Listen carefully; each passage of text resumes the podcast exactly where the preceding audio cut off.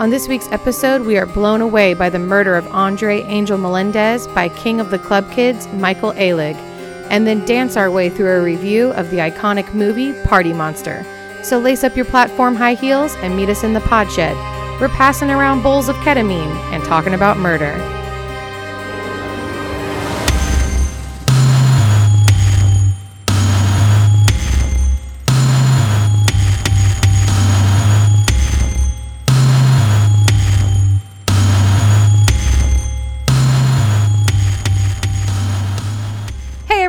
Welcome back to another episode of THC True Hollywood Crime. I'm your host Mariah. That's your other host Bailey. Me. Yay! Welcome back. Hi. We've been on a two week hiatus. We took a break. It feels like it's been a million years. It does.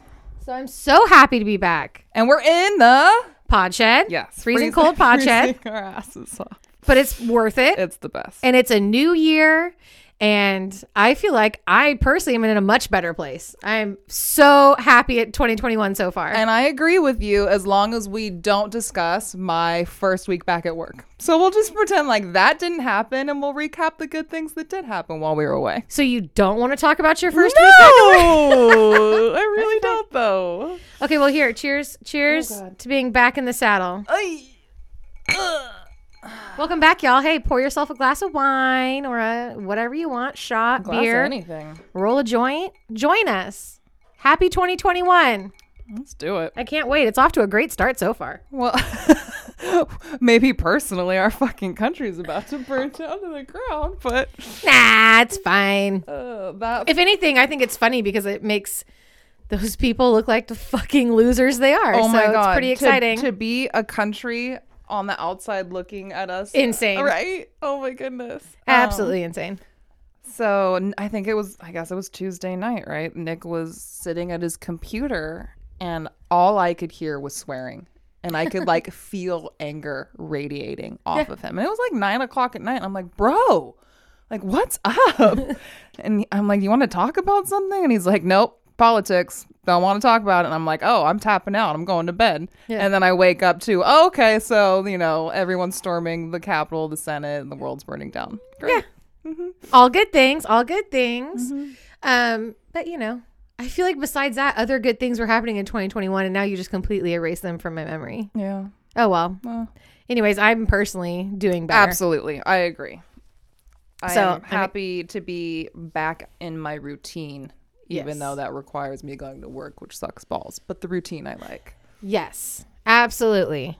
And um, my kids will be back in school next week. They had Zoom classes this week, so same thing. We're back at it, and you know who knows what the future holds. But right now, right now, I'm feeling pretty good. We're we're looking at the bright side. We're looking at the silver linings. Oh, was that your segue? Yeah, it was. So many things we did over break, which in my world was not much of anything at all. Um, but we did have a girls' night. B came over and we had a little slumber party, and I finally got her to watch Silver Linings Playbooks. You guys, And I freaking loved it. It was- shocker of the year. And why did I love it? We talked about it immediately following. Like I'm finally at a place in my life where I can actually appreciate a movie like that with the depth of the characters and This has been two ongoing themes on the po- podcast. If you guys haven't listened, uh, one is my obsession with Silver Linings Playbook. It's one of my favorite movies. So I have been casually bringing it up in conversations for about four or five episodes now. But also, B keeps talking about how normally she likes the shittier movie, the better. Crappy, horrible horror movies, stuff that most people could never sit down and watch or stomach those are her favorite movies. So the fact that this podcast sometimes forces her to watch like actual movies like The Changeling, right. actual serious dramas, Yeah. Like Um, nominated, award winning. mhm, is good for her. It's opening her eyes to other types of movies. It is. um, including Silver Linings. So I was so happy that she enjoyed it. Uh, it took us forever to watch it because we had to keep taking breaks for whatever reasons. And just had a great girls' night. Had was. fun. Was Went so on an fun. adventure. Walked around in the middle of the night. You made me a charcuterie board. I made a charcuterie board. All great things. great. What else have you been up to on break? Um, so besides watching a good movie with you, I watched a horrible movie with Nick that I absolutely fucking adored. He Yes. fell asleep. Yes. What was it? I think it was called Spare Parts, Okay. right? And it there's I guess there's other spare parts out there because Nick was reading the description of one movie and then started watching this and realized it was a completely different movie than the one he thought it was Oh. supposed to oh. be. Okay. He's like, I started watching it without you, knowing it would be a movie you hated, but then within 10 minutes of the movie, people are getting severed limbs. And he's like, oh, that's the wrong movie, and I need to watch this with my wife. oh yeah. Mm-hmm. So how was it? You loved it? I really did. Like, no name actors, right? Mhm. Totally shitty cast. The story was garbage, but the graphics were insane. And the whole idea is there's like a cult where this guy thinks that he needs to, you know, feed the grounds, the bloods of these people. Oh. to satisfy the gods. And so he has like an arena set up and they get people bring them to like this junkyard and they cut off parts of their body and attach these things that they then attach weapons to Okay. and then put them in this like arena and then have them fight each other. Who the fuck thinks of this shit? Right. So the best part though is that the main people in the movie it's a girl rock band. Oh. Right. So these girls are in a rock band, like Miss 45 or something, and they get into a brawl at a bar. And that's what draws the attention of the cult people. Like, oh, these girls like to fight, huh? Like, we'll give them something to fucking fight about. Oh. And uh, the lead singer and the lead bass guitarist are sisters. And they basically hate each other, but because they're in the band together, they like make it work. So they end up having to like fight each other. And then in the end, you just kind of have to see what happens. Wow. Cliffhanger Yeah. of a movie I'm never gonna watch. Mm-hmm. Amazing. I loved it. Great. Yeah, just all sorts of severed limbs and body parts being crushed and just everything. Fantastic. Yeah. Where can people watch it? No idea. Perfect. so spare parts, and it sounds like you you won't even know until you start watching it if you got the right one or Right. not. So it's a surprise. It'll be a gamble. I've been listening to podcasts. I listened to the entire one and only season so far, only season of I Survived, which hmm. is great. It's actually a TV show on Lifetime, I think. And normally on the episodes, it'll be like two or three survivor stories, but it's anything mm-hmm. man, woman. They survived anything from like a rapist to an attempted murder to a boating accident to a bear attack. Yep. And there's no reenactments or anything. It's just a first person telling, recounting of what happened to them. And the show is good. I do like the show, but um I really like the podcast. And so the podcast is the same format, but it's all women and it's all female survivors of some sort of violent act. Oh. And from all different whether it was a stranger that attacked them or their own husbands Yeah. or whoever. Um it it was great. It was fascinating. I listened to the whole series already. So I can't recommend that enough. Cool. And then I just started today and I've already listened to three episodes of it because they're only like a half hour long, I think. Um oh shit. What is it called? Ah something was wrong. Okay. And it's about a girl, a woman, excuse me, not a girl, a woman named Sarah who fell in love with and got engaged to a true sociopath. And Did be- she know? no. Okay. So because he's a sociopath, He's nobody good. knew. Right. He's that good. Her family didn't know. Mm-hmm. Nobody knew. She's from our neck of the woods. Okay. And it's not just an episode's based on her, an entire podcast series is based on this relationship. Okay. I think if there was a true crime thing for you to listen to, this would be it for you. For me. Yes. For you. Yeah. Because she comes from where we come from. Mhm, So I can relate. I, she has to be from either like Vacaville or Fairfield area because her family's church, she goes to church in Vacaville. Yeah. So it has to be somewhere in that Yeah. area of the woods. She went to college, I believe, in um what starts with a D? Not Dixon. Ah, shit. Whatever. You know what I'm talking about. I do, but yeah, I can't think of it. N- Near Sacramento. Yeah. Anywho, she went to Davis. Davis. I think she went to UC Davis. Um but so she this might be a bad thing for everybody else listening to this, but she sounds like us. You know, she sounds like all the girls we grew up with. Yeah. So it's kind of fun and not fun because what happened to her is terrible, it's but awful. yeah, but it's comforting. And then the girl that the woman that does the podcast, when she's interviewing her, she's interviewing her like a friend. So it sounds like two girlfriends talking because episode three, I'm just now getting to like sketchy behavior by him. So like the first two episodes is just her telling this the woman doing the podcast about this amazing Right. fiance she had, this crazy good relationship she was in. Um, but yeah, it's funny. Like for instance, uh, she plays the piano. So one episode she talked about how they were walking in downtown Walnut Creek and they Oh, saw a wow. piano store, and I'm like, Yeah. I know exactly what piano store that is. Oh my gosh. So that's a good one. So far, it's great. Um, I'm definitely going to listen to the whole series. And those are my uh, podcast recommendations. It's so funny because when you see like those perfect husbands or you hear the woman like describe these perfect men or whatever, I'm like always thinking in the back of my head, I'm like, well, I wonder if he's actually maybe gay or if he's a fucking sociopath. Like, yeah. like no one's that perfect. Yep. And she said that she thought that way the entire time. Right. Like to- I would be so suspicious Yeah. the whole time I wouldn't be able to enjoy his perfectness. Yeah. She said she really had to turn that, try to turn that off in her brain because even if it was something that she was suspicious about, he would always have something to like back it up, like Yeah. somebody to verify it, somebody out like a third party. Like my dad. so she just she always dismissed it as like nope that's just negative thinking like you're allowed to have a good relationship you're Mm-hmm. Yeah. allowed to find right. That this you're trying to ruin something for yourself. Wow. Amazing. so it's been pretty good so far okay so i have a correction Yeah, before we get into the new podcast, we're going back two episodes two episodes. Okay. to strong island strong tea which was the long island serial killer Mm-hmm. episode um we had a real problem trying to figure out the boroughs of New York City, y'all.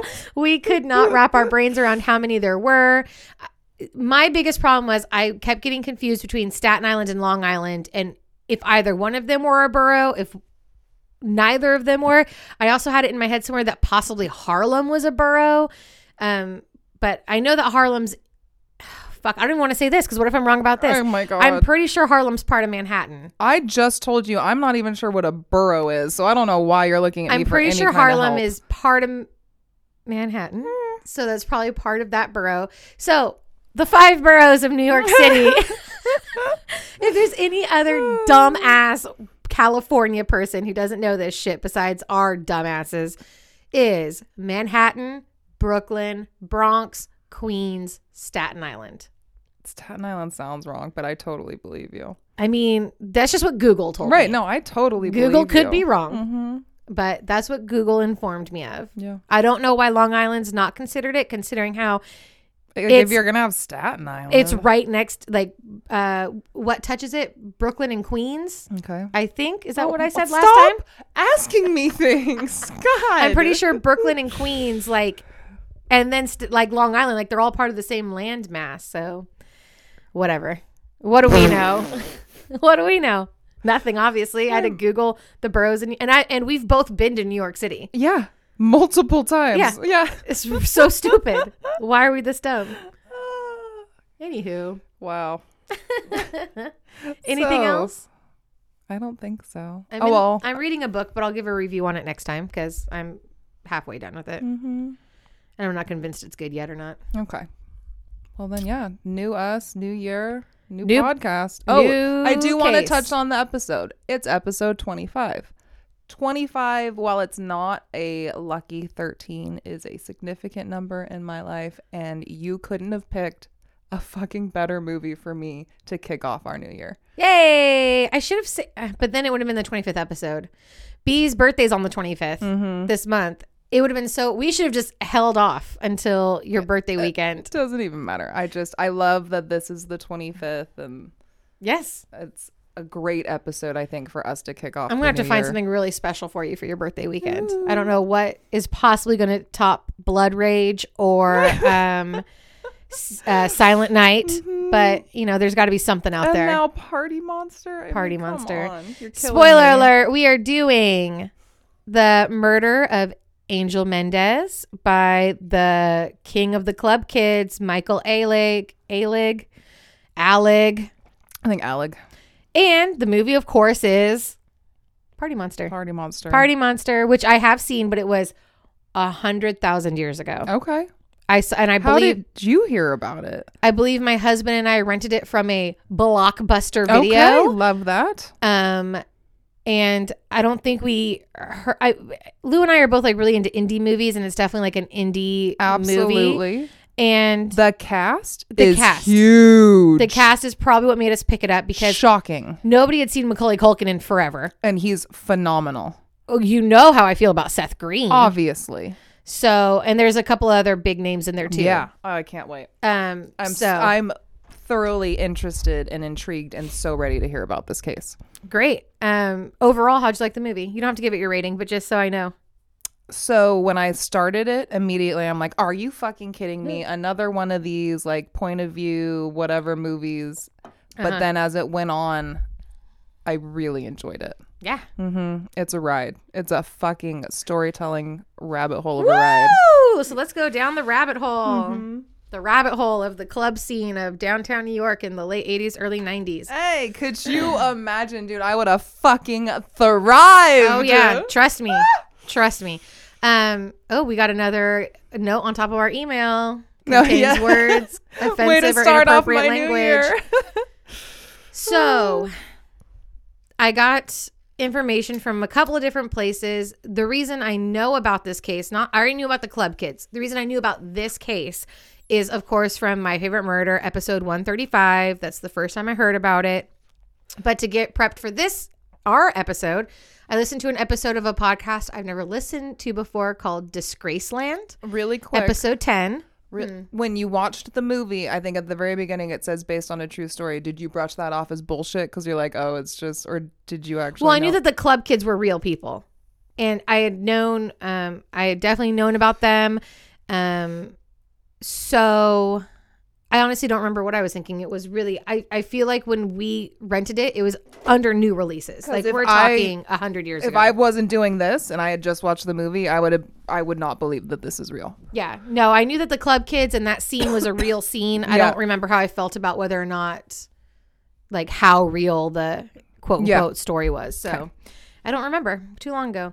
So Disgraceland, episode 10. Disgraceland is great. Um, I actually uh, told my, Lou about it because I'm like, if ever there's a true crime podcast for him, Okay. this would be it. Oh, 'cause your recommendations. all my recommendations. This one is each episode is like true crime, but it's like music based true crime. So they have like a Tupac episode. They have a That's fun. fucking whatever, a Jerry Lee Lewis episode. Right. And then uh, the production team's incredible. The man who does it and um, is talking to you, he's a musician himself. So before he even gets into like the true crime case, he like sets the scene, he plays the music, like he talks about the music and the culture and the people. And so like so you're like you're seeing in it, the feeling world it Mhm, before the case starts. So That's I beautiful. it's great. I'm definitely gonna listen to some more episodes of Disgraceland.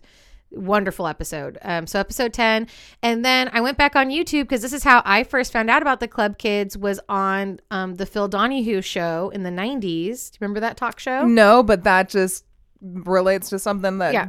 clicks with me. So the Phil Donahue show. They were also on the Geraldo Rivera show. That I remember, Yes. Geraldo. and I remember watching that as a kid and being blown away by these Club yeah, Kids. that Springer. I mean, all those. well, they weren't quite Springer. Right. They were like classier daytime yeah, television but people. they were still doing like those explosive. Like, Well, and just like look at these freaks. They're so shocking. yeah. hmm Um so I watched old episodes of that on YouTube and then of course good old uh Wikipedia. Uh, right. Always. I almost said WikiLeaks. I'm like, Oh, nope, no. that, that can't be the right thing to say. Our fucking bloodline, Wikipedia. Good old Wikipedia. I, when I say Wikipedia, I just want everyone to be certain. I still go and cross reference like other articles, and if I see that everything is kind of matching up, Yeah. it's just Wikipedia is easier because it's all like right there. I agree. But I still go back and forth to make sure that like It's other people have written these facts and it's not just somebody on Wikipedia, you know, typing whatever they want. no. So I always cross reference it, but you know, for the sake of this, Wikipedia. Okay, you ready, B? That's all I'll ever be. Let's take a wine sip. To, to be honest, I took a shot and smoked a huge bowl before I even got into this fucking outfit just Wait. to prepare myself. Oh, wait till y'all see B's look of the week this week, y'all. Amazing. So, Michael Alig, born April. Why do I do that? I have got to start spelling out the months when I do my notes because by the time I get in here, I start drinking wine. I have to think so long at the number. and I was trying to be so oh, serious. Oh no.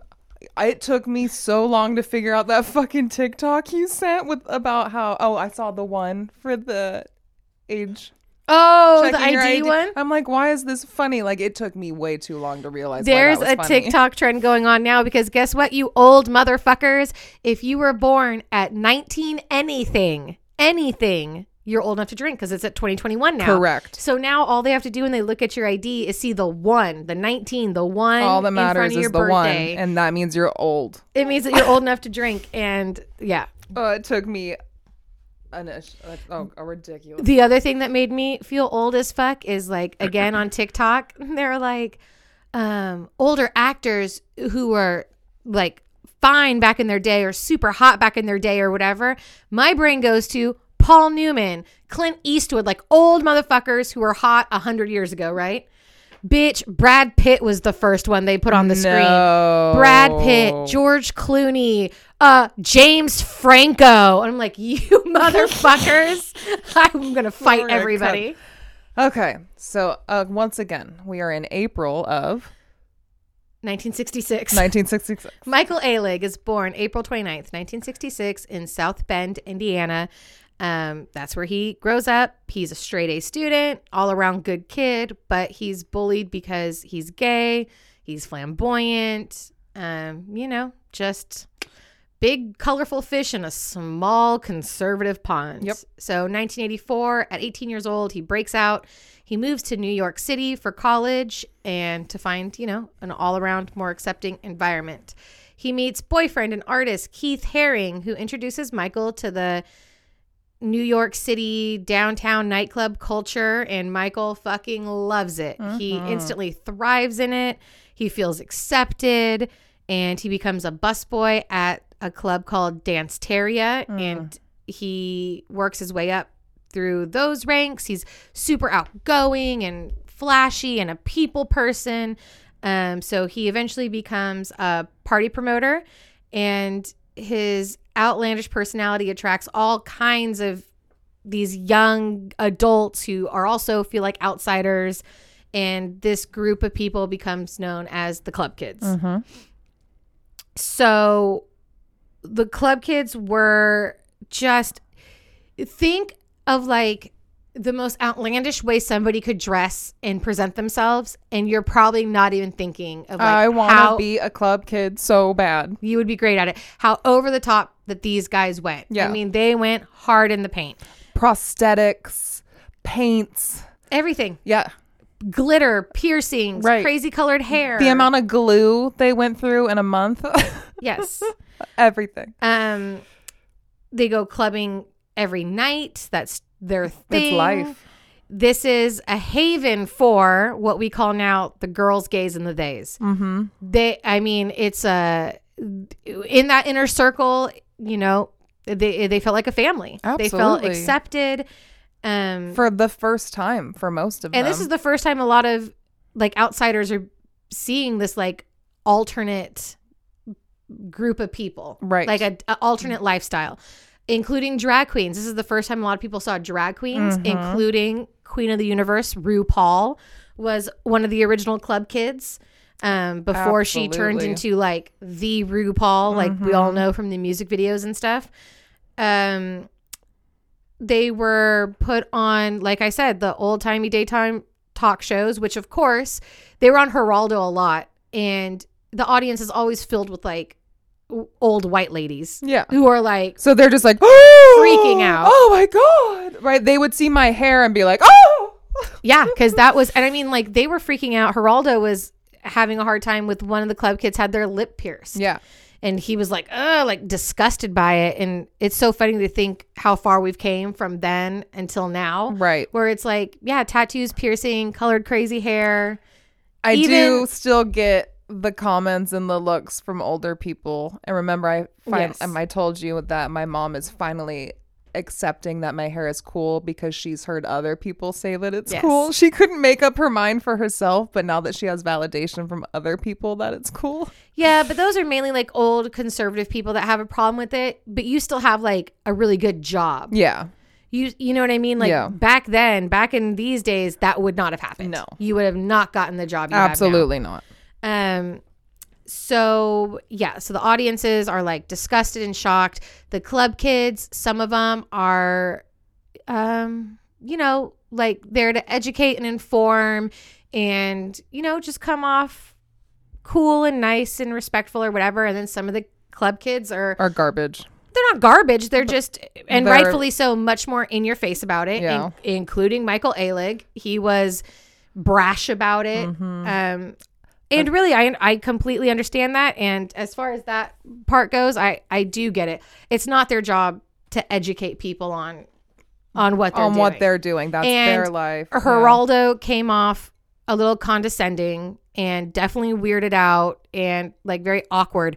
Phil Donahue came off as a straight up asshole. Like he's in their face telling them that like they're nothing, they'll never be anything. Oh, you just want to take your drugs and party because you're just scum and like was just really aggressive Okay. with them. So, you know. Um so right, they're provocative and you know there's this kind of air when they're on these talk shows of like they're the cool ones there there's there's this air of like they're kind of making fun of like the old squares in the audience like it's Oh, a very sure. big like inside joke Yeah, yeah, yeah. with within themselves within their own ranks Right. If you're in, you know. Yeah. And if you're not, you don't. and again me as a kid watching this they just blew my mind i loved them Yes. i loved them i had never seen anything like that and it was so cool to me it stuck in my brain forever and so that's why yeah when party monster came out You're like, I remember. i knew all about them but Mhm. yeah but whether or not you knew the story was actually based Exactly. on anything. Mm-hmm. How funny to have that memory. So they um in 1988 Michael's hired by Peter Gatien, who's the owner of numerous clubs, including a famous club called the Limelight. And he hires Michael to basically throw these crazy outlandish parties. And Michael fucking delivers. Um, outside of the clubs, he would throw these outlaw parties in abandoned parts of the city or even in like fast food restaurants like Burger Yep. King, Dunkin' Donuts. They would just show up. Could you over. imagine going to a fucking rave where they feed you fast food? Could you It's my dream come true. No, my dream come true is you're at the Burger King and and, the it par- just happens around you. Oh my God, god! please. please. please. Um, and so this alone helps revitalize this because before this, the club scene in downtown New York was It kind was of getting dying stale. Out. Yep. Mhm. So Michael Alig and his club kids showed up, and he revitalized the whole scene. Inside the clubs, shit is getting crazy, y'all. Um, of course, drugs are prevalent. That's always going to be the case for nightclubs. Different drugs, different decades, Yeah. but that's a part of kind of youth culture in general. Absolutely. This is cranked up, right? Because everything they did was cranked up. Oh, oh. Oh, gosh, oh. we almost broke our whole couch. Could you imagine?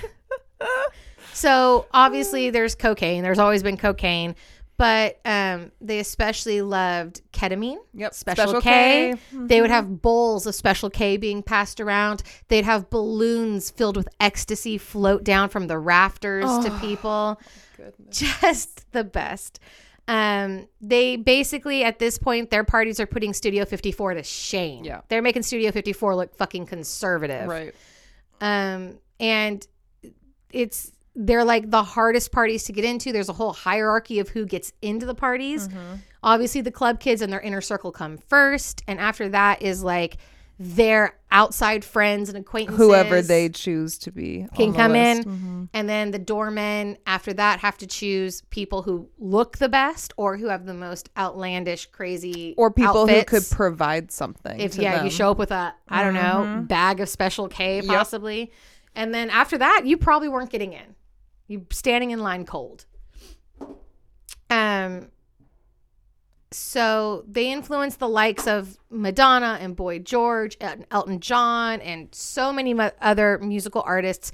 You can say that they even influenced, like we said today, a lot of these things that they were getting judged for. We can do no problem, and that's they probably really helped kick down those doors for that to happen. Amazing. Um, and let's face it, they walked so Lady Gaga could fucking strut her stuff in her 12 inch heels. Absolutely. Because Lady Gaga is basically uh, the pop version of a club kid. yeah.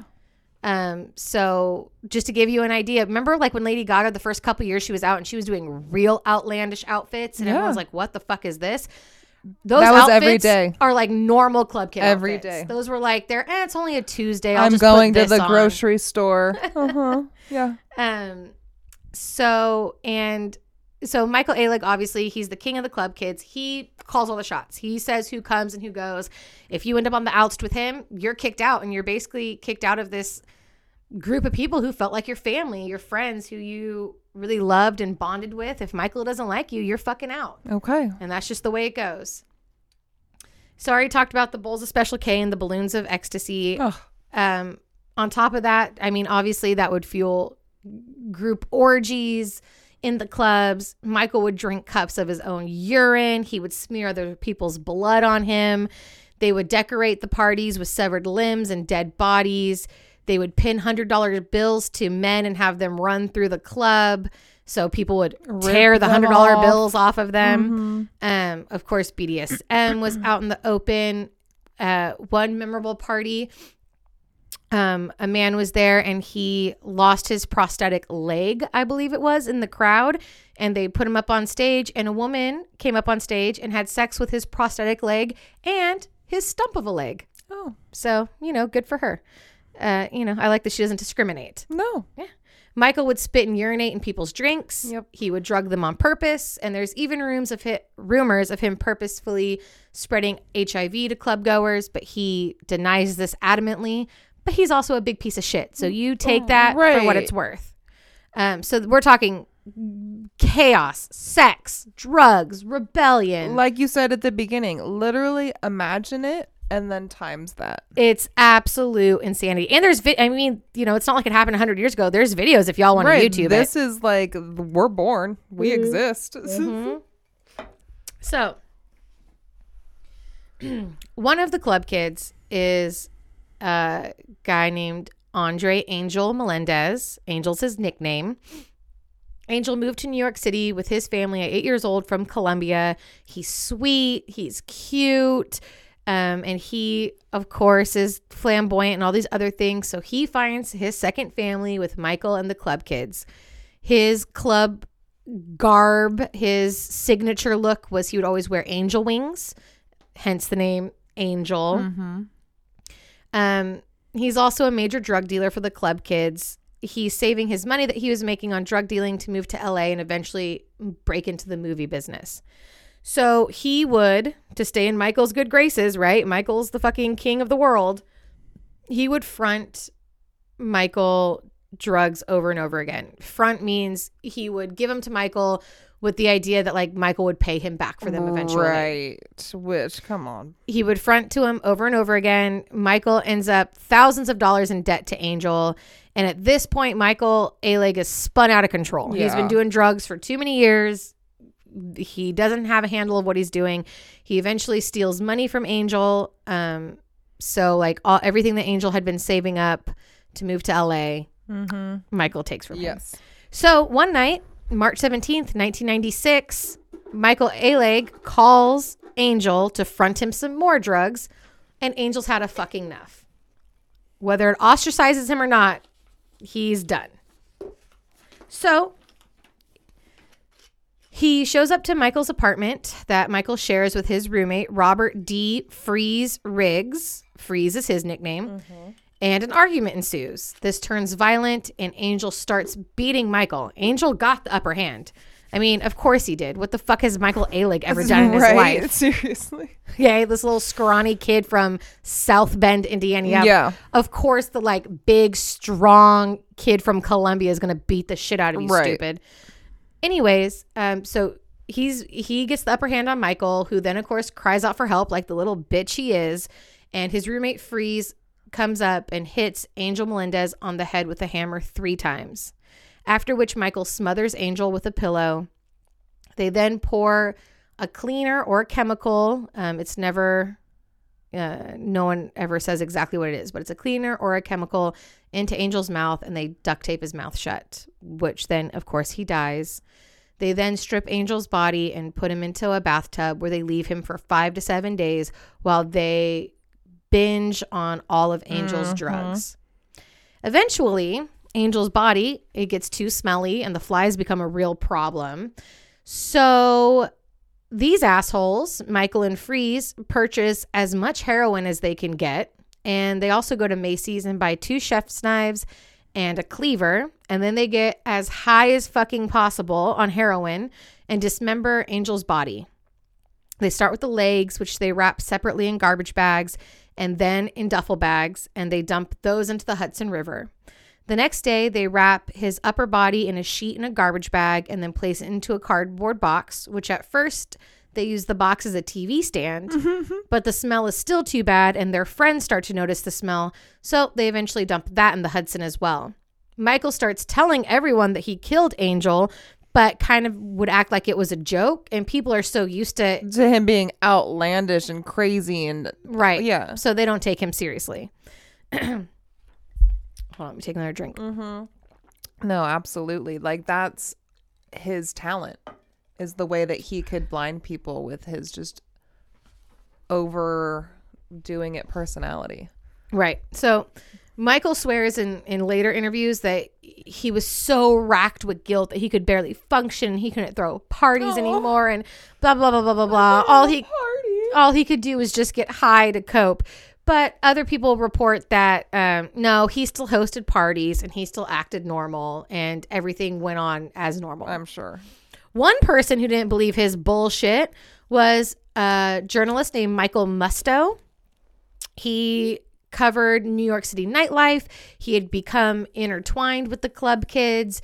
He even Was showed he like undercover? Or no, no, no. They, all knew he was a journalist. Okay. He would even show up on the talk shows with them. Okay. And because he wasn't a club kid himself, he was just on the scene reporting. He would almost act like a buffer between the conservative crowd and the talk show host and the club kids. Yeah. Okay. So they would ask the club kids questions, and depending on who they asked, some of them, like I said, gave like articulate, thought out answers, and then some of them were just fucked up or high or being little brats. Right. I think brats is the best way to describe them. Right. So when I said garbage, I that's exactly it. Right. Yeah, brats. That's perfect. I should have thought about that earlier. Yeah, they would just act real bratty. And so this guy Michael Musto would act as like kind of a go between. Yeah. Okay. Um, so he totally believed that it was within Michael Ale Alig's His ability. Yeah. ability wheelhouse to commit a murder. Um, yeah, he thought it was true that him and Freeze killed Angel, and he actually ends up writing a story about it, publishing it to the Village Voice, and then it gets published on page six. And he even continues to write more and more pieces about Angel's murder, pointing the finger at Michael and Freeze, and those all get published in the Village Voice. So, March 1996, kids playing on a beach at Staten Island, Oh. borough of New York City, y'all. Hey. they find the box containing Angel's remains. Poor fucking kids. Um, so now Michael starts to panic. The pressure's on, right? He moves into a motel room in New Jersey with his at the time boyfriend Brian. It just said Brian, no last name or anything. Sorry, Brian. Brian. Police find him and arrest him on December 5th, 1996, as well as Freeze. At first, Michael tries to plead self defense, but Freeze confesses to everything, and eventually, Michael does the same. Both are sentenced to 10 to 20 years for manslaughter. While in prison, Michael Alig tells journalist Michael Musto, Musto, we'll say Musto, I feel like is insulting. Musto? Musto. Musto, so same guy, Michael Musto. He says, quote, I know why I blabbed. I must have wanted to stop me. I was spinning out of control. It's like the old saying, what do you have to do to get attention around here? Kill somebody? Hmm. I just picture him saying it super bratty and No, like, rolling his eyes. just. What do you have to do to get attention around here? Kill somebody? That's a, nailed it. Yeah. Mhm. Michael still uses drugs in prison, of course. Um, eventually, he gets his shit together just long enough to be paroled out on May 5th, 2014, my daughter's birthday, not 2014, but May 5th. Um, he tries to revitalize his career. It just never happens. He tries all kinds of shit YouTube and a singing career and club promotion and blah, blah, blah, blah, blah, blah, blah. Yeah. Never fucking happens. He's a piece of shit. We don't want to hear from him. So he does give some interviews post prison. I watched one of them. I can't remember which one I watched because I didn't write it down. So that'll have to be a follow up for next week, but I watched it on YouTube. Um, he claims at the time of the interview, which I believe this was a 2017 interview, that he was sober. Okay. Did he look sober? I was, he looked sober. I was raised by drug addicts, so I know for a fact he was not sober because I can tell in the way he was talking The man. and in his mannerisms mm-hmm. that he was geeked out his fucking head. So Yep. I do not believe he was sober. Mm-hmm. He claims he was sorry. That's questionable. Right. He claims that the reason he did it was he had done so many drugs. He was so high, so out of control. He didn't even know what he was doing. It's just he was Right. But they, they completely- knew to go to the store and to get the knives Mm-hmm. and what to do and to wrap the, the body parts. They knew all that, but yeah, they didn't but know they were so what they were high. doing. They didn't know that they were Yeah. killing Angel. Of course. again i was my my parents are all sober now but when i was growing up my parents were drug addicts i've been around a lot of high people in my life and i've never seen anybody so high that they fucking killed somebody The with a hammer. The last time I was so high I couldn't control myself, I got carried to bed. So right The- so i claim bullshit on that too um and when he asked what he would say to Angel's family if ever given the opportunity, because Angel was very close to his family. A big part of the reason why his case got so much mainstream media attention was because his father and his brother were out there, like in the faces of the media, in the faces of the police officers, you know, really campaigning for them to find mm. their loved one, to find Angel, to solve the case. Okay. So he, I'm, I tried to look up where where his family is now, and I couldn't find anything, which is a good thing. But he was close to his family, and I'm sure that they still, you know, miss him a lot. Obviously. But, um, so when asked if he would, what he would say to Angel's family if he ever got the opportunity to say anything, first of all, he never apologizes in his answer. Of course. And- Why would he apologize for anything? And yeah. his answer was that if they ever wanted to contact him to ask him anything or talk to him, that he would be open to that, and he Mm-hmm. and that they would feel free to contact him anytime. No apology, and also, oh really? You'll grace them with your fucking presence, Right. You egotistical piece of shit. Absolutely. How about you just fucking apologize? Since you were so out of your mind and it was out of your control and you didn't mean to do it, then shouldn't you Be feel some apologetic remorse? for everything. Mm-hmm. Um, so, you know, after prison, he gets arrested a few times for drugs until he's finally found dead from an accidental heroin overdose on, do you know Wenby? No. This is the reason we did this because this is what popped up on my Google. He's found dead from an accidental ho- heroin overdose on Christmas Eve 2020 at 54 years old. What? He just died. Oh, New Year's Eve. Christmas Eve. Oh, sorry, Christmas Eve. I'm like, what? Ooh, no, Christmas, Eve. Either way, it was an Eve. Oh my goodness. Yeah, I read Wow. that when we were because we podcasted Christmas Day. Yeah. And so that popped up on my Google were Christmas like, Eve. all And I was like, well, I know what we're doing next. Perfect. Amazing. Wow. Okay, hold on. So, of course, after all of this, the club kids and the club scene were never the same again. Um, but one of Michael's besties, which is a big part of the story, and he's a big part of the movie, and I didn't talk about him, but James St. James, um, who was part of the club scene before Michael showed up, and um, you know, kind of was one of the first people to maybe not take Michael under his wing, but attach himself to Michael and one of like the OG club kids, right? James St. James. He helped Michael host many of the parties. Um, he goes on to write a book called Disco Bloodbath, a fabulous but true tale of murder in Clubland. That's published in 1999.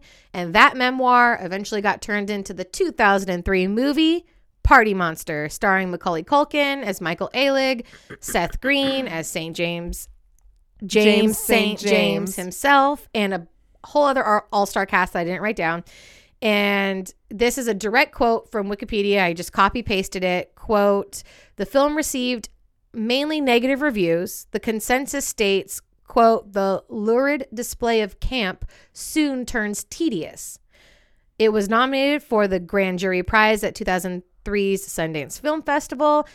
And Chicago Sun Times critic Roger Ebert gave the film three out of four stars, calling Macaulay Culkin's performance, quote, fearless, though he remarks that, quote, the movie lacks insight and leaves us feeling sad and empty. Mm-hmm. Sad for ourselves, not A-Lig, and maybe it had to be that way. Ooh. There you go. That's the murder of well, sweet, well sweet Angel Melendez by Club Kid And founder I'm himself. glad you brought in James St. James because I'm like, did they just fucking make this person up? Because he's so huge in the movie. No, it just felt like I didn't know where to put him I agree. in yeah. my yeah. telling of it.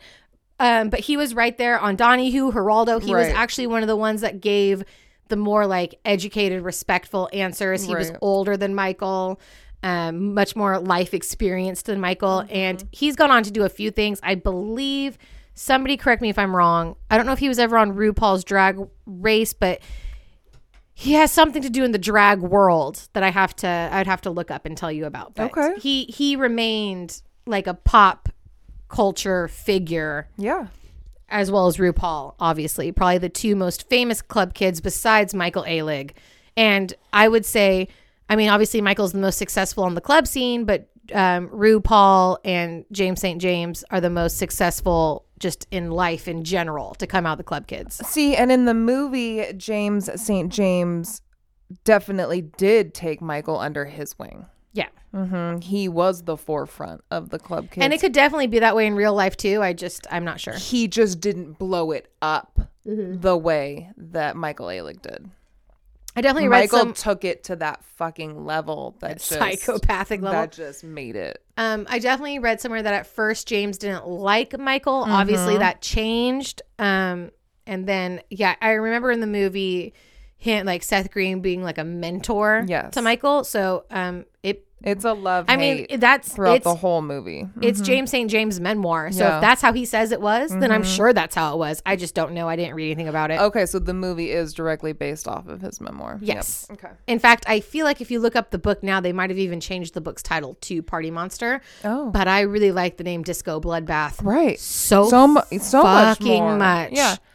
And then I think I saw another movie called Party Monster, but it was like 1993. Hold on, real quick. Did you already refill our wine glasses, or did you just pour that much wine in our first take? I did a big first take. Because our wine bottle's almost gone, and we've I- only had one glass. I did a big first take. Okay. Yeah. With our jumbo Christmas glass. Yes, right? Why, we've got ice. Like, why waste our time with all that extra work of pouring? Oh my god. um. Yeah, I don't know about the 1993 movie because um, the uh, This is obviously the movie. I was just. yeah um because you got to remember he didn't even kill Angel until I think what I say 97. Okay. So if it was like a 93 movie, Right. that was the height of them actually clubbing. Get drink more of this. There's not that's like a sip. Well, I know, but it's still. Just drink more of it. Okay. so tell me about the movie. Okay. So, I guess I want to describe it as like a a shockumentary, Oh. right? Cuz it's not like serious, like a mm-hmm. documentary, like it's kind of a like I said, if I didn't know it was actually based on something, I'd think it was a joke. Right. I didn't think it was real. Well, it's one of those things where if it's not based on something real, then it almost seems so outlandish that Yeah. it's unbelievable. Well, that's You're it. like, okay, we're pushing it a little far, don't you think, guys? Like a person James St. James. oh, you should see. I did not write them down, but do yourselves a favor, YouTube, Google the names of the like, because you know? Who doesn't love a great drag name? Yeah. All the club kids Right. had the like Jenny Talia. right, right. You know- of course. So just like fun, super fun names. So we open with Seth Green, Mm-hmm. and he is representing James St. James, and they're getting ready ready to film Party Monster, which at this point I've gotten my notes. I'm assuming is some kind of documentary, Okay. right? Like he's looking directly at a camera. We hear people in the background. Real quick, in the movie right now, are they younger or older? In the movie right now, Right it would now. Be, it would be like current, like his book. It's the day his book is being published. So- blood or Disco, Disco Bloodbath. Bloodbath. So that is true. So S- James St. James did start filming stuff about Michael Alig after his arrest, I believe. Yeah, and he was he was supposed to be filming the day that Michael got out of prison, but his like flight got canceled or something and he couldn't make it. he's legit like on a lounge chair by a pool, holding up his book, fucking cheeseball, smiling at the camera, Yeah. like. And this is my story. Yes, we love it. So we flash to what I could only assume some kind of weird Halloween party, but James refers to it as Michael Alig's, played by Macaulay Culkin, Yep. blood feast party. Yep. And it looks so fucking dope. Yeah. So like everyone's bloody and half dressed and just to be And this is there. definitely a real party that happened. just yes. to fucking be there. Oh my god.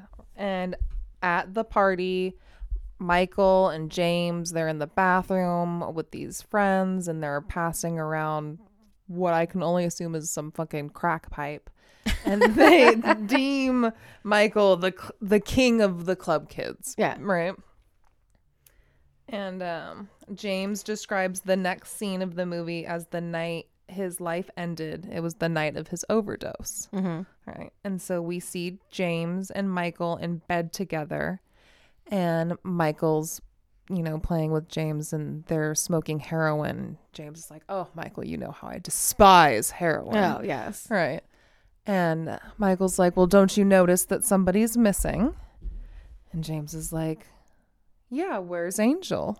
Mm-hmm. And Michael's like, I killed him. And James is like, Oh, Michael, you're so this and that, blah, blah, blah. And then Michael points out that he's wearing Angel's shoes, and James sees the blood on his shoes. And then we fucking flash to Macaulay Culkin's character as a child. Like we go back in time and we see him being bullied and his mom describing him as a kid who always made something out of nothing and who was very driven by money. Mm-hmm. And so he starts selling candy to the kids at school that make fun of him, like that was marked up. So he's profiting off of them, Yeah. right? And so, according to his mom, he uses this money to get out of town and get himself like a one way ticket to Love New it. York, where he starts his life or whatever. and so he immediately is drawn to the party scene, right? And he thinks it's the greatest thing he's ever seen. And he's like, I can't ever see myself being the type of person who can work a day to day, like mm-hmm. a day to day job. Like, I need to live one big party that never ends. And so then we cut back, and James is on the bed where they just smoked heroin. And he's like, Oh no, motherfucker, this is my fucking movie. Don't try to take this movie away from me. We're Oh. going to talk about my story where he points out that I'm older than you. My story is this fucking same thing, right? I was picked on. I came here. I'm in the scene. Don't mm-hmm. try to make this about you. Right. So that's why I'm like, what is happening in the movie at this point? They this break point? the fourth wall or whatever, the third wall. and I'm really not used to it. Yeah. But I love them so much. I kind of just got over it. And so we see through James's eyes, he's at a club and he's fucking fabulous. And he's in the bathroom, and Michael is a bathroom attendant. mm-hmm. And Michael approaches James and is like, You are so fucking it. Like, I would do anything to be you. And James is like, I don't even know who the fuck you are. Right. They end up running into each other at like a donut shop. and Michael somehow convinces him like you need to be my mentor, right? Mhm. Like I want to just follow in your footsteps. You are my everything. Okay. Michael eventually throws a party and it's a total fucking bust. Oh shit. It's a mess, a hot mess. The only people that show up are James, who's appalled. Of course, that he'd even be seen at this. He's literally like, Is there a back exit? Because no one can fucking see me. yeah. And this musician that Michael is trying to blow up, like trying to make famous, Christina. Do you remember who Christina's played by? Is this Chloe Sevigny? No, she's way later. Okay, who? Marilyn Manson. Oh yeah, yeah, yeah, yeah, yeah. yes. yeah. And oh my God, what best. a character. the best. Yeah. so that fucking thing is just a hot mess. And even though he busts his first party, he still catches the eye of club owner Peter, Yep. Who is played by fucking Dylan McDermott. Wow. Right? Hey, Dylan. I mean, come on. So already we've got Seth Green, Macaulay Culkin, Marilyn Manson, and Dylan Mc- McDermott. and don't get it twisted, guys. You're talking to two big Marilyn Manson fans.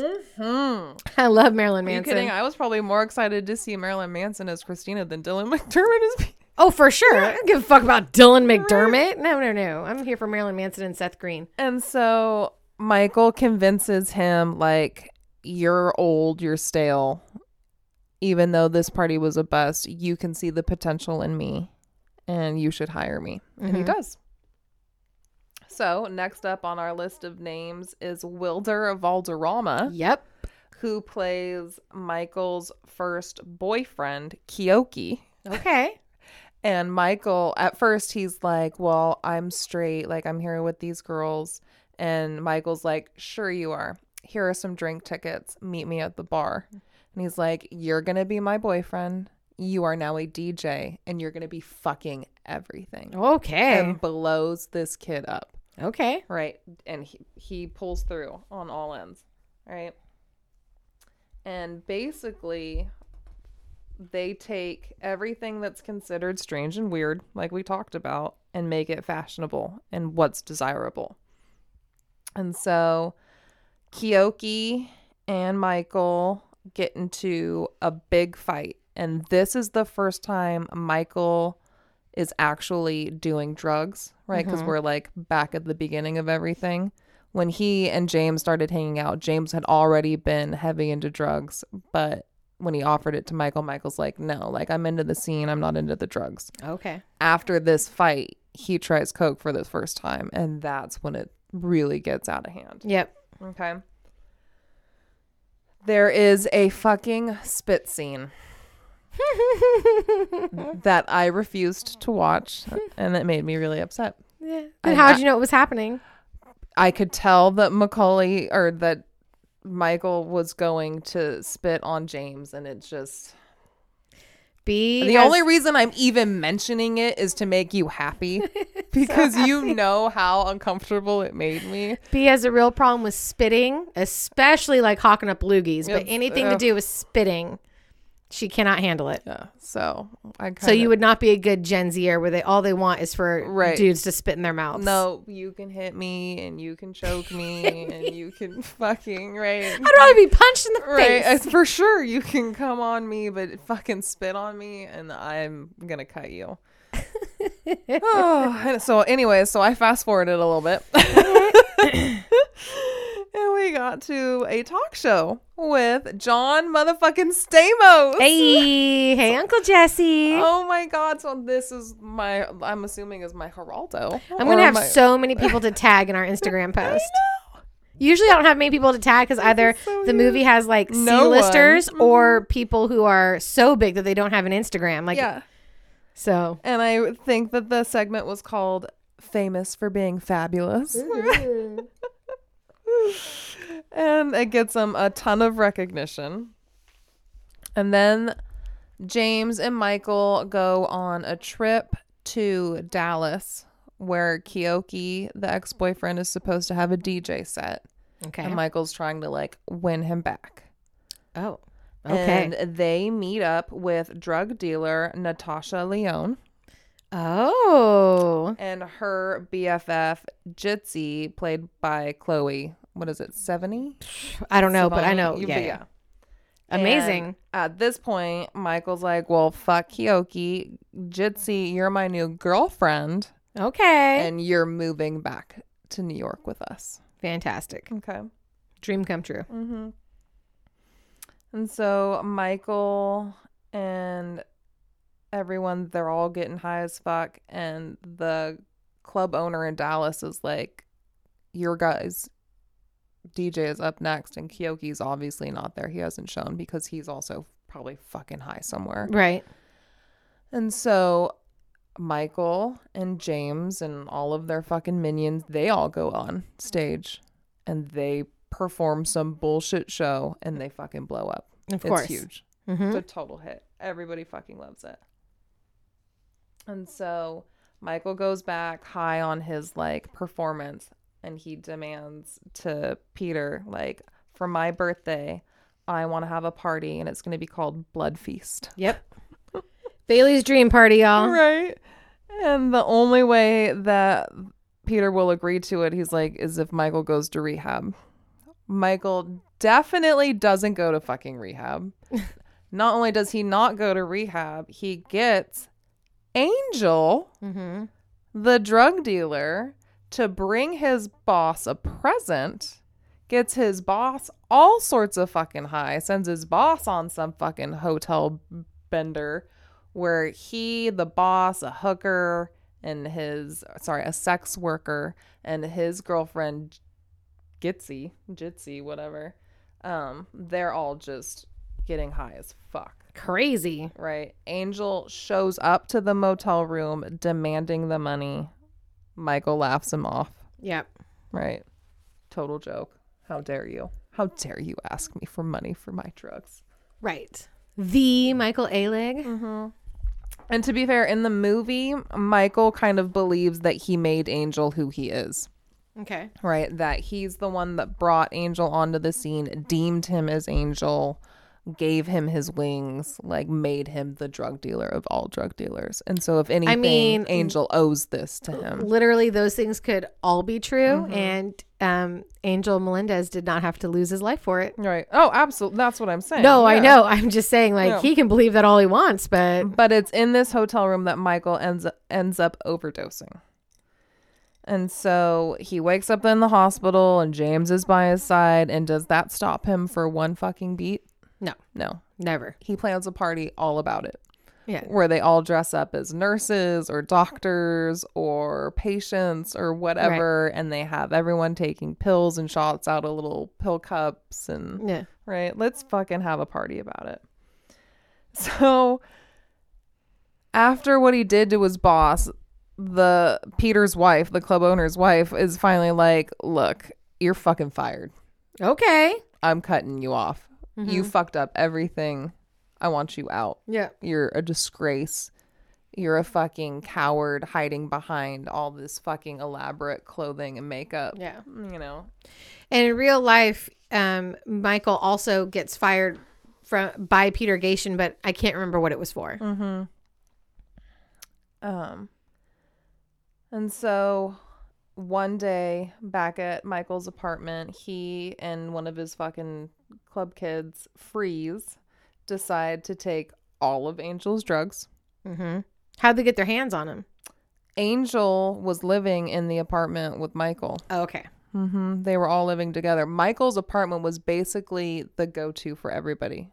Right. For, for James, for anybody, right? It was everyone could come and go. It was like a hotel. Got it. All right. And so Michael and Angel get into their first fight, which James witnesses, and James is like, Bro, I'm out. Mm-hmm. Like, this is too much. I didn't sign up for this. You guys are crazy. So Michael continues to spiral out of control. and his ex, Keoki, eventually cleans himself up and then finds Michael laying in a bed of his own filth next to their dead cat. Yeah. Yeah. I don't like that. No, it was awful. And even for Keoki, he was like, "Bro, I'm here to take you to rehab because you're you're fucking done. Like Yeah. this is too much." And does he actually get to rehab? No. Of course not. Why would he do something like that? Okay. So then Angel starts to threaten Michael with blackmail if he can't pay for all the drugs that he's stolen over whatever amount of time. Mhm. And at this point in the movie, we are back in the bed, Yep. right? Post murder. Correct, right? We have just smoked the heroin. Yep.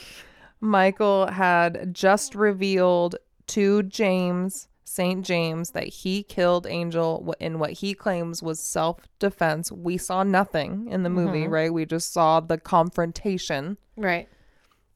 and James overdoses. Yeah. Okay. Right. So now he's waking up in the hospital with Michael by his side. So they've always been there for each other. Yep. And James believes the whole story about Michael killing Angel was like some hallucination he had throughout mm-hmm. his overdose. Okay. Right? Like he made it all up. And then Michael points out the news article, Yeah. right, written that breaks it down. And James is slowly trying to recover from his overdose and piece together the fact that this person whom he's so close to just murdered. Right. He's a fucking could- monster. like I just I couldn't even imagine. And so he's like, um maybe you should turn yourself in. yeah. like you claim it was in self-defense. Right? right. So why not just turn yourself in? Right. What do you have to hide? And Michael's like, "Oh, oh no, no, no, no. I I'm just going to go to rehab." Oh, perfect. That'll solve everything. Uh, but he doesn't go to rehab No. because why would he do that? Rehab's for quitters. Right. And so he and Gitsie or Jitsi, they go to a hotel Mm-hmm. and that's when Michael finally gets I guess he gets arrested by police, which I'm not sure why. Right? I'm not I don't know if it's actually because he's tied to Angel because when they bring him in, the only person they're asking about is Peter. Okay, so they might not have gone over this in the movie, and I definitely didn't go over it in my side of things. Mm-hmm. There's a whole nother side storyline that's happening with at time Mayor Rudy Giuliani, Okay. who was remember how scummy New York was in like Yeah. the 80s and Yeah, stuff. yeah, yeah. So Rudy Giuliani's the mayor that cleaned up New York City to become the pristine tourist place it is now, right? Okay. So Giuliani's mayor, that crazy motherfucker, and um basically there's just so much drugs going on at these parties that they can't ignore it for any longer. They're Mm-hmm. like it's bringing a lot of business to downtown and it's bringing money, but it's also bringing a crazy drug element that So Giuliani's trying to clean up. Are they going after drug So Giuliani's owners? going after Peter Gatien. Okay. So I'll, there's like a good few months there where Michael's running around telling people that he killed Angel, admitting it, whatever, and he feels like he's secure in the fact that he's not going to get arrested because he's also feeding Giuliani information about Peter Gatien. Yeah. And so when he, um, I don't know about when they actually arrest him. I'm pretty sure they did arrest him for Angel's murder or like okay. suspicious, whatever, blah, blah, blah, blah. But he had been in contact with the police that whole time because he was trying to get them off of his trail and like lead them to like the Peter Gatien drug club Right. bullshit that Giuliani was obsessed with. Because really, once the cops have him, they're like, all we want you to do is help us get information to nail Peter, Yeah. and we'll help, quote unquote, clean your mess up for Right. Mm-hmm. you. Pretend like none of this ever happened, Yeah. kind of a thing. Because to these piece of shit cops, they're like, you know, what's it matter to us that you killed another drug dealer? That you're just doing our job for us, right? Garbage assholes. So, when James figures out that Michael is ratting everyone out to save his own ass. He pleads with him one more time, just like, please, please, just turn yourself in. Right. Like, why are enough is enough. why are you trying to hurt everyone who's ever tried to help you? Right? Like 'Cause it's all about Michael. Exactly. All we've ever done is give you what you want and look what you've done with it. Right? So James continues to take his special K and one night while dreaming, we finally get to see what happened that night. Oh, Right. mhm. So we do. We see after the confrontation how Angel was the one who did attack Michael. Mm-hmm. I mean, come on, rightfully so. You fucking steal all my drugs for years and money. or whatever. Yeah. Mm-hmm. But once Freeze realized what was going on, Freeze then hits Angel over the head with a hammer. Mm-hmm. It knocks him out, but doesn't kill him. He and Michael then drag Angel into the bathtub where they inject him with Drano. Yeah. In the movie, they inject. In the story, in the true crime story, They they, put it- pour it in his mouth. Mm-hmm. But it's always gone back and forth Right. of which one's true. Yeah. And the same thing. They live with his rotting, decomposing body for a week until people start to complain. And then they're like, well, we got to do something about it. So let's get a shit ton of drugs. They get some carving knives. They buy a TV so that they could have the big box. oh, so that's where the box came from. Mm-hmm. I think in the true crime case, the box was found in the basement of their apartment building. Okay. I think. Don't quote me on that, guys. And so they do describe how they got so high it was magic how the meat just like fell from the bone. right? It was just so easy to just chop him up I don't like that at all. and put him in the box. no, I don't So like then that. they used the box as a table, like a coffee table. Yeah. Mm-hmm. And again, like you said, the smell, the flies. So then they do. They dump it in the river. Great. Mm-hmm. And so, like, so, like I said, for me, that that was so, I don't know, like flat, disheartening. The whole, it's like that was the end of of Angel's case. Like, there's nothing more to him Mm-hmm. in the movie after that. Yeah. Right? Again, it's it goes all back to Michael. Michael and James. Mm-hmm. So I do agree with the review where it's like you feel kind of like.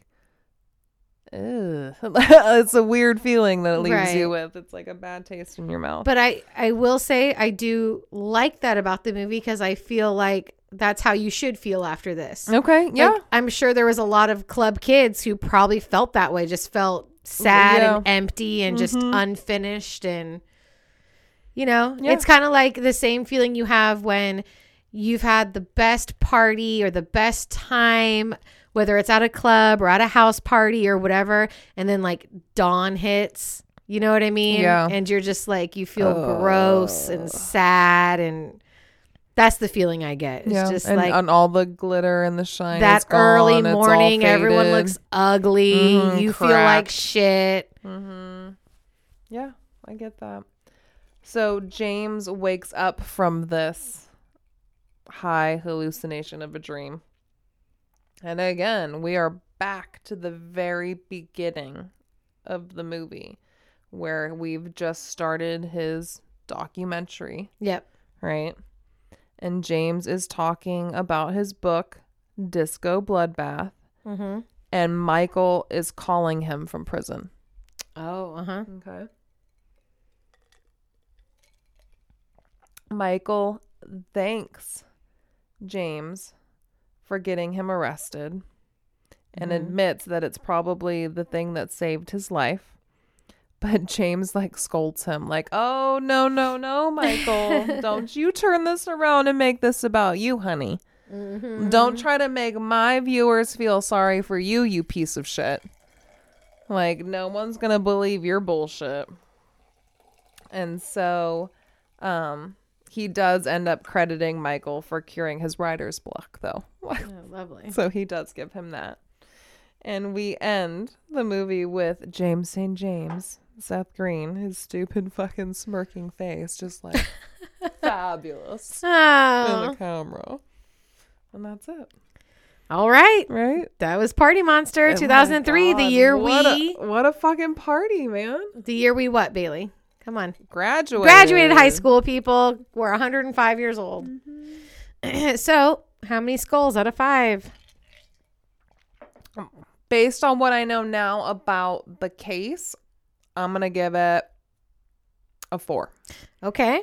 What was it before the case? A 3? No, I was actually going to do it higher because I really Oh. enjoyed the movie, but there's a lot missing, Okay. right? And I feel like Yeah. Well, there you go. So, if you um, just ignore the case, it's like a 4.5 or Yeah. a 5. yeah, But if you are super into the case, you know the details, it's a 4. yeah, Fair enough. right. I mean, and there's only so much they can get into an I- hour and a half movie. I know, but there was a lot of shit that they put in there that wasn't necessary where they could have gone into like how Michael was doing the beat uh, what is it? The BDM the the the the ripping of the money and the Yeah, yeah, the- yeah, all that shit. the- yeah. Um, just like how outlandish the parties got. They also might not want. I mean, as outlandish as it was in the movie, maybe reality was like even so much crazier. Yeah. Like we can't put this shit in a movie. Okay. Um, also, in all fairness, I probably did a terrible job telling the case. So if it felt like something that was unimportant in the movie, it might have very well been Um, yeah. Okay. important or true to the story, and I just did a bad job on my end. you know what I mean? Then blame the crappier review on you. and your shitty storytelling. My terrible storytelling. All right, so there you go. That was the murder of Angel Mendez and um, Party Monster. Mm-hmm. So I would like to mention now that we're done with our case, we did try to watch Married at First Sight after Silver Linings We did. season nine, my favorite season. We started it. and that's a strong try. I think we got two episodes in, Yeah. maybe an episode and a Oh, half. could I tell you what happened in either of those episodes? B has to go back and rewatch them. Oh my god. I know that was so funny. It was a good night. I asked her when we woke up in the morning because next thing I knew, I just woke up on the couch and I was like, I know. I heard you pitter pattering all over the fucking house, letting your dog out and being all sorts of productive. "How dare I let my dog out to pee?" fucking invite my child over. God, asshole. yeah, because I I, spent the night at your house for a reason, you cunt. yeah, but if your kid was over at your house, you were gonna have to leave early. Yeah, But if your kid's over at my house, you got to stay for longer. I did. I stayed till like close to noon. I know, because your kid was there. Yeah. If Violet would have been at home, you would have been at home at like nine. Yeah, true. I did it for you, Bailey. Sure. Um, but no, we woke up on the couch and I was like, "Do you remember like going to sleep last night?" You're like, "No." I'm all, but we both took off our glasses. I had locked all the doors. I blew out the candles. You I took um alcohol out of the freezer. Yeah, I took Yeah. Trulies out of the free or whatever they were, Right. seltzers out of the Mhm. freezer so they didn't explode. yeah, I hand we handled everything. everything. At some point, a choice was made that we were going to go to bed, and neither one of us remember it whatsoever. But we did a great job. I'm really proud of us. and it would have been on our podcast night, so clearly we were thinking about all of you. That's right. We were all together in spirit. We should have done a live podcast while watching Just- Silver Linings Playbook. and pausing again, like we said, for unknown reasons we can't even remember. Just to ramble, just to talk and eat salami. Yeah, to ramble about shit. Oh my gosh. Love it. Any new TikTok trends that you're into right now? No, because my TikTok's pretty much all political right now, Oh. which is Okay. fine, but you Right. know, it's nothing fun to talk about. So I gifted myself the mini dash, What is that? the little mini waffle maker Oh, that's right. Yeah, yeah, for Christmas. for Christmas. And I made my first chaffle. How the- was it? Mm-hmm. The cheese waffle. I made a carnitas one Okay. because my mom gifted us a ninja everything. It's a- oh, lovely gift. yeah, it's in everything. Mm-hmm. It's a it's a dehydrator. Oh, finally. Right? It's a pressure cooker, it's an air fryer, it's a fucking everything. Oh yeah, I saw that. I want. I don't know if it was Ninja, but I saw one that you could do like pressure cooker, crock pot, or air fryer, Yeah. and I was really interested in that. Yeah, it's an it's an everything. love it.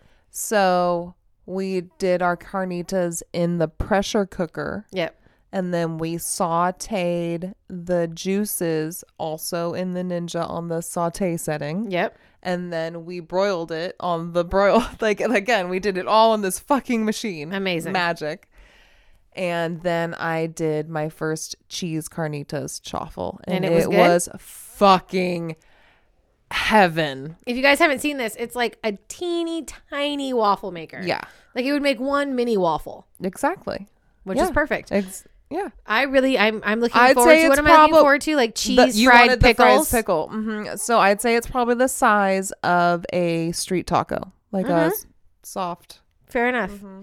And yeah, I saw a recipe for it on TikTok where they took like pickle slices, dried them out as best they could, which you can't do that great because pickles. Are Mm-hmm. I do that wet. anyways. Like when I do burgers, I always pat them. So you pat them Mm-hmm. dry, and then you use cheese as like a crust around it, and you do fried pickles that way instead of breading Yeah. and frying. hmm I also got pepperoni so I can make little. Pizzas, Mm-hmm. Love it! I know. I can't wait to come over. I know it's so exciting. It's the best ten dollars TikTok ever made me spend. Yeah, we could even do like little teeny tiny mini cinnamon rolls. It's oh, that's what they say. They're like put cookies in it, Oh, yeah. cinnamon rolls, biscuits, anything. Yeah. I've got a fucking air fryer now and a mini dash. Ooh, air fryer. I'm gonna get so fat. but speaking of TikTok, made me buy. So I've got my girlfriend Larissa, and so Is this your shout out? yeah Okay, here we go. B told me she had a shout out, and I told her I didn't want to hear anything about it. I wanted to be surprised on air. So my girlfriend Larissa, who is also best friends with Bobby, Okay. my second husband, Yep. Shout out to Bobby all the way in China. all the way in China. She moved to Idaho with her family, her mom and dad. Oh, okay. They love it. It's to- it's totally fitting for them. It's Okay. amazing for them. I have family in Idaho too. Yeah. I see where they live. And so we were talking about TikTok. Her and I got hooked hard. Like we're very similar on the TikTok thing. And so I immediately texted her, and she's the one that gave me the cheesecake recipe Okay. that I used for Nick's birthday. Yep. So no I fail cheesecake recipe. I text her, I'm like, bitch, your fucking cheesecake was everything. Perfect. And I got myself the TikTok mini dash for Christmas. Listen, Right. we're doing big moves, big moves in our households. and she immediately responds, she's like, I fucking told you, cunt. Yep. like my fucking recipe is everything, which it is. And she's like, "Oh, I totally want one, but my kitchen space is nothing." And I'm like, "Girl, you could literally fit it in your fucking purse. Like it's so small." Right? the Yeah. little dash. And she's like, "Oh, and PS, my mom listens to your podcast." Stop it. Stop. So, Mama Carol. Hi. girl. I don't know that you have social media. No, but if you're listening to this, But hi. I God love bless you. Right? Why? I don't know why you're listening to us. Me neither, but I'm so excited. Yeah. Thank you. It just it, it made my night. I'm like Nicholas. Yeah, and so far, as far as like my actual family goes, the only person who listens now on a regular basis is my god sister Adrienne. So, so- shout out to Adrienne. so funny. Thank you so much. I can't believe it. You're telling me. I'm like literally joking. Like, what? Oh my god, I'm so glad you didn't tell me before. I'm so excited. isn't that fun? And to be fair, like Larissa, do you listen? Because hell, leave a comment. like I doubt you do. You have a baby. She has the I mean, baby. she follows us on IG. She does. She likes and comments on our Instagrams, Well, I'll take like it the rest of you should be doing. Right? Give me something, people. It's a new year. What what else do you have to do? Um, that's so amazing. I know on Instagram, whenever somebody follows us and they don't have a lot of follow, like um, like they don't follow a lot of people, like they follow maybe a few hundred people or whatever. I always think I'm like, are you a listener? Like, is that why you're here? Oh, so speaking of listeners, my mom can figure out how to log into my Hulu account, but she can't fucking figure out how to find. I know my dad swears that he doesn't know how to listen. I'm like, you're on Facebook, and Right. I post, I post links on Facebook. Literally, You're on Instagram, and the links in bio for our Instagram. I know. And she swears she doesn't get any of the pictures or anything. I'm like, oh my God, you're the worst. I love you. That's okay. I'm actually okay with our parents not listening. Oh, I know. especially my dad. Right. My dad does not need to listen to this. Please. We're ridiculous. Awesome. Well, hey, if you've listened this whole time up until now, thank you so much. right? If this is your first episode, go listen to the older ones. It'll be fun. I promise. Right? Because we're a mess. And if anything, we're getting better. Yeah, for sure. Mm-hmm. we got this locked down and just you wait. Listen to this new confidence she has in 2021, guys. It's it's the outfit, you guys. It's real it's the outfit. oh yeah, bees look of the week. Oh my god, I almost signed off without talking about your of all weeks. Of all weeks of to all weeks, the Club Kid week. So I guess I'll set the scene for my outfit. It is at the Dallas Club Mm-hmm. where Keoki has not shown up for his set and that they have to perform. And he has just met Gitsie or Jitsi. And um, it's actually one of the movie posters or DVD, VHS case covers Yep. or whatever. I sent you the images. This this is my movie inspiration. So I have Lederhosen. Yes, yes. Lederhosen. I'm technically wearing my husband's lederhosen just because, to be fair, I wasn't sure if I could still fit in the lederhosen that I wore when we did go to Brewfest, which was like before our marriage, when I was in my tip top shape. No, no, because I've seen pictures of that Lederhosen fest, and I would bet you that you're skinnier now. Maybe I don't I think you're skinnier and more toned because you have to think about how much more you were drinking back then, well, I mean, and you were eating carbs. I was at their fucking Oktoberfest, Yeah, so I was yeah, clearly drinking and eating drinking carbs. a ton and eating carbs. Yeah, but so I'm wearing his lederhosen. I've got my knee high argyle socks. I thought about wearing my argyle tights Yeah. because I knew how cold it would be in here, and I was hoping we were going to do it in here. But I'm like, that's not true to the image. Nope. So I went with the Gotta socks. the socks. hmm I picked my most outlandish, outlandish, high platform. Insane heels. Fuck me heels. Which another aspect of B that we never talk about. She's a high heel fanatic. She loves them. Like I showed you the bottoms. Insane. They're scuff free because these are not shoes that I go out in. Can't walk in them. These are these are very specific shoes. Very, very few things you can do these shoes in these shoes. Very few positions. Very few can be in in these positions. Exactly. And That- walking ain't one of them. Uh, right, bitch. no, and that is what these shoes are for, and they will be for this exact moment. This picture will be taken. and I'm definitely going to take a picture of you front on, but then I want a picture of you kicking a heel up because the bottoms the are also bottoms dope are- yeah, fuck. they're everything. Yeah. yeah, they're amazing. So yeah, this is And what hat did you go with? Jester?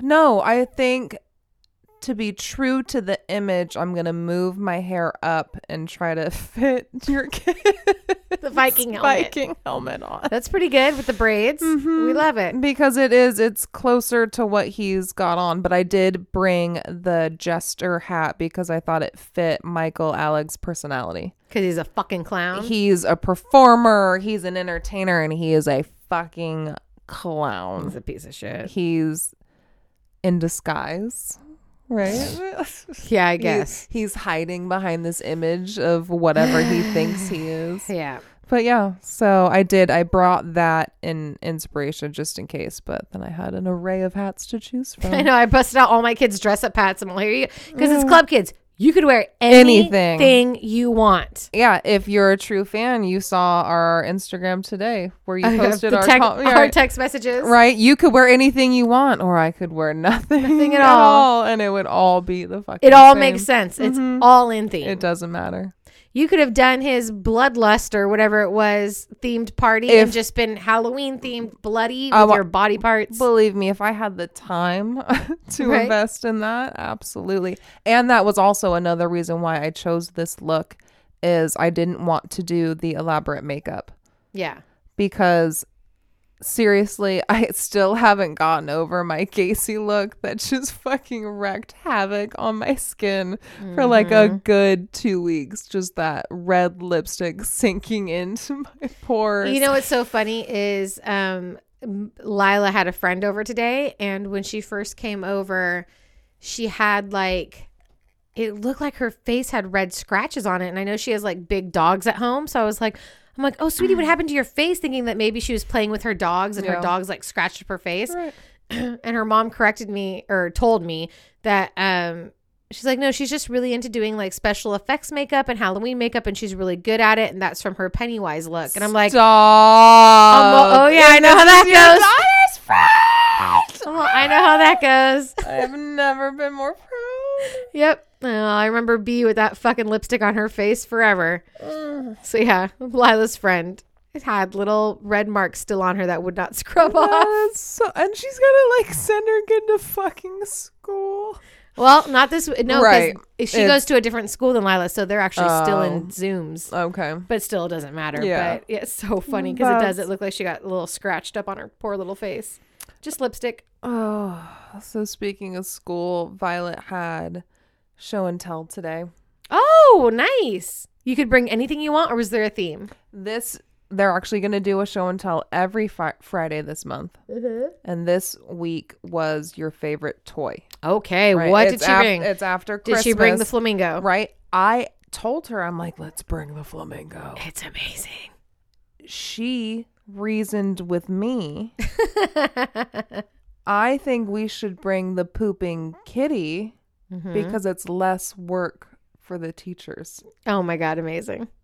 Are you fucking kidding Amazing. me? Three year old? Three year old people. Right? Because Almost four. I did. I thought about it. I'm like, you have to strain the poo. And there's water involved. Right. Like, what a mess for them. And then having 20 other kids doing their show and tell. Like, what a pain in the ass. And then if they ever get the chance for like the other kids want to play with the flamingo, Right. you have to go over all over again. But I did ask the teachers, and they're like, oh, yeah, we'd be cool with it only because we kind of want to play with it. Right. Which, of course, but she did. She totally reasoned with me. She's like, I don't think that's a very good idea. This is what's happening. You're making a monster in a different way where she's going to end up like Right. same thing with my oldest daughter by the way where it's like what happens if they end up way more conservative and straight-laced than we are cuz that's their form of rebellion almost. Mm-hmm. You know what I mean? Like you and I both ended up way more responsible and like straight minded, straight headed, whatever. Right. be type A, if you will, because our parents were, you know, a little loosey goosey, Right. having a good time. So then it's like it has to like almost flip the next generation. She's so logical. Mm-hmm. She makes so much sense. and we'll get we'll get a new hot mess. Yeah. But she did replace it with the pooping kitty, which I thought was Great. a perfect runner up and it was a big hit. I love it. Mm-hmm. God bless it. What's next week's theme? Do you know yet? Next so it's like we gotta do yes, next week is family picture. Which, Oh. which is the worst for us. We Just don't send it in with a Christmas card. Yeah, Did you send Christmas cards to her school? I did. Well, so what? But the kids, kids didn't see yeah, it. the kids didn't see it. send that in. Mhm. You could even send her with two. I bet. Yeah. You could do that one and then like you know, it But- just any one of But the three of remember, like they just recently had like a family day where we had to take a picture. We literally had to like plan the picture because we had no family pictures.